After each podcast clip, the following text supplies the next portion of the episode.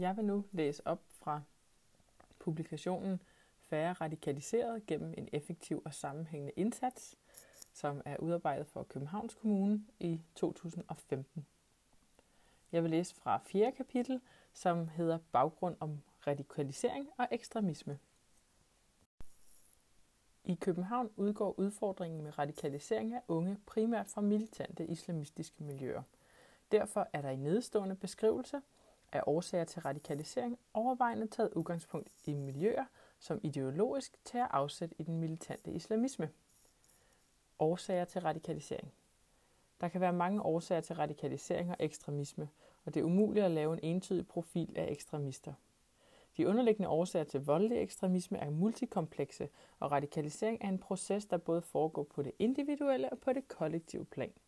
De underliggende årsager og motiver til radikalisering er blandt andet påvirket af individers modtagelighed over for ekstremistiske ideologier og rekruttering, samt individers socialisering i og samspil med ekstreme miljøer. Der er således tale om et komplekst samspil af forskellige nøglefaktorer. Radikalisering bliver primært, men ikke kun, betragtet som et ungdomsfænomen, da de fleste radikaliseres i alderen 15-25 år. Radikaliseringsmiljøer Radikalisering ses ofte i forbindelse med særlige steder eller miljøer, som fængsler, undergrundsmoskéer, studiekredse, træningslejre, platforme på internettet og de sociale medier. Radikaliseringsmiljøerne er kendetegnet ved en karismatisk leder, der har en afgørende indflydelse på at styre individer mod en mere ekstrem adfærd. I disse miljøer støtter, fremmer og bruger individerne vold som en metode for social og politisk forandring. Frustrationer og sårbarhed kanaliseres ind i de ekstreme miljøer, som på sigt kan føre til voldelige handlinger. Forskning viser desuden, at radikaliseringsmiljøer spiller en vigtig rolle for individers radikalisering.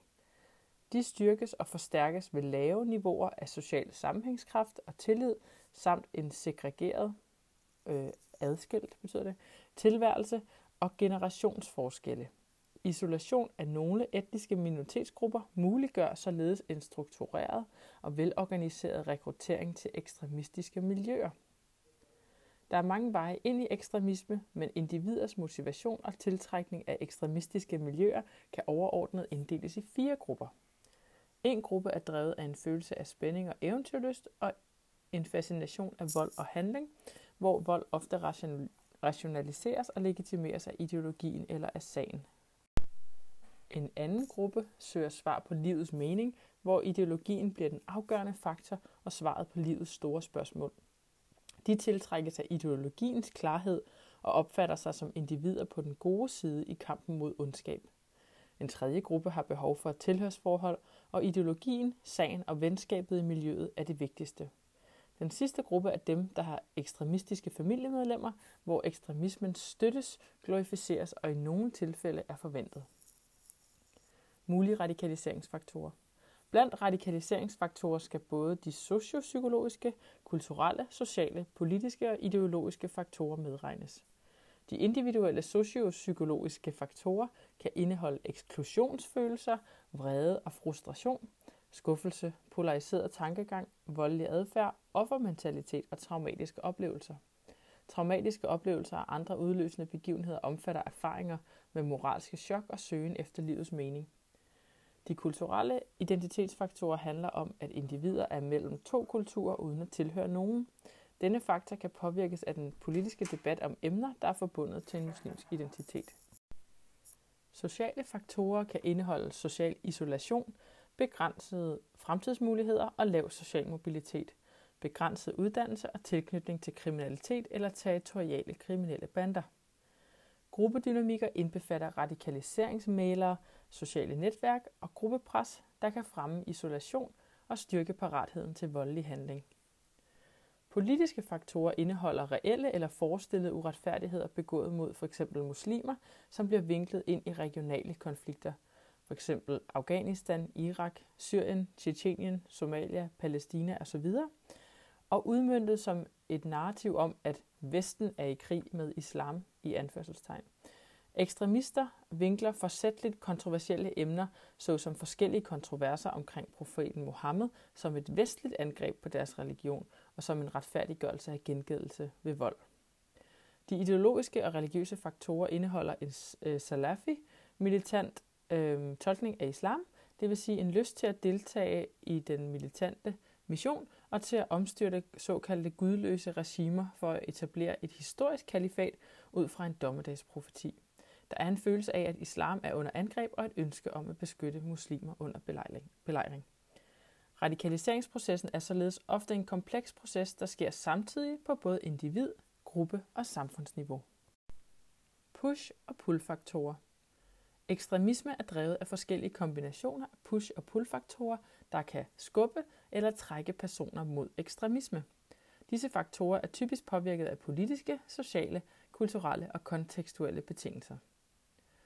Push-faktorer, altså noget, der skubber, optræder ofte i form af frustrationer hos den enkelte grundet for eksempel en opfattet global uretfærdighed, skuffelse over demokratiske processer, opfattede erfaringer med undertrykkelse, gruppe, religion eller minoritet, marginalisering og diskrimination, personlig krise og tragedier, destruktive familierelationer, lavt selvværd, identitetssøgen og udfordringer med at forene forskellige identiteter, manglende mening med livet, personligt traume og tragedie med videre. Pull-faktorer, altså noget, der kan hive en ind i noget, øh, kan fx indeholde motivation til at finde eller bestemme sin identitet, søgen efter mening og tilhørsforhold til en gruppe, mulighed for at udøve magt og kontrol, søgen efter spænding, fascination af vold, behov for at udvise loyalitet, klare leveregler, overbevisende ideologiske argumenter, følelse af status, respekt og kammeratskab med videre. Forskning har vist, at en central pullfaktor er sociale relationer til individer, der allerede er aktive i ekstremisme. Søskende, forældre, familie og venner er vigtige sociale forbindelser ind i ekstremisme, men også ud af ekstremisme.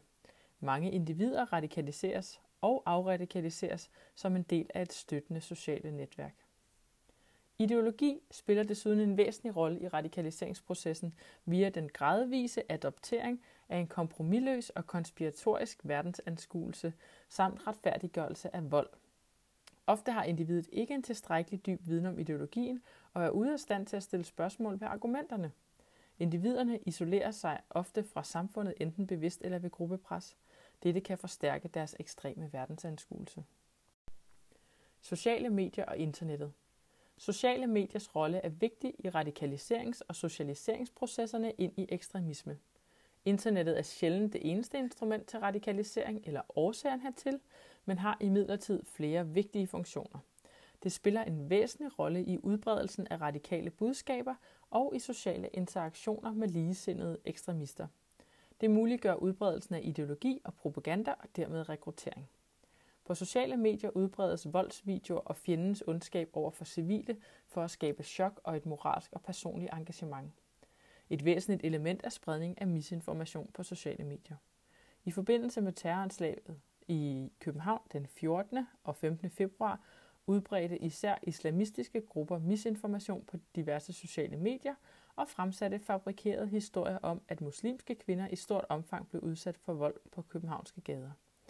I kølvandet på terrorattentatet var der en stigning i forulempelser, chikane, had og vold mod især muslimske kvinder, men dog ikke i det omfang, som de islamistiske grupper påstod.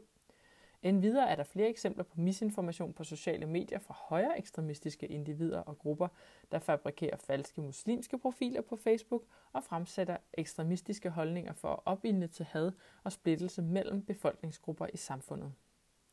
Sociale medier skaber en kollektiv fællesskabsfølelse blandt ekstremister, hvorfra de finder formål og retningslinjer. Ofte er det en kombination af sociale møder på både øh, online og offline, der medvirker til radikalisering af ekstremister. Sociale medier og den globale kommunikationsmulighed har også muliggjort selvradikalisering, i lighed med soloterrorister, der deltager virtuelt og agerer ud fra generelle ideologiske retningslinjer. Dette er en nylig udvikling, som komplicerer forebyggelsesindsatser samt politiets mulighed for at opdage det.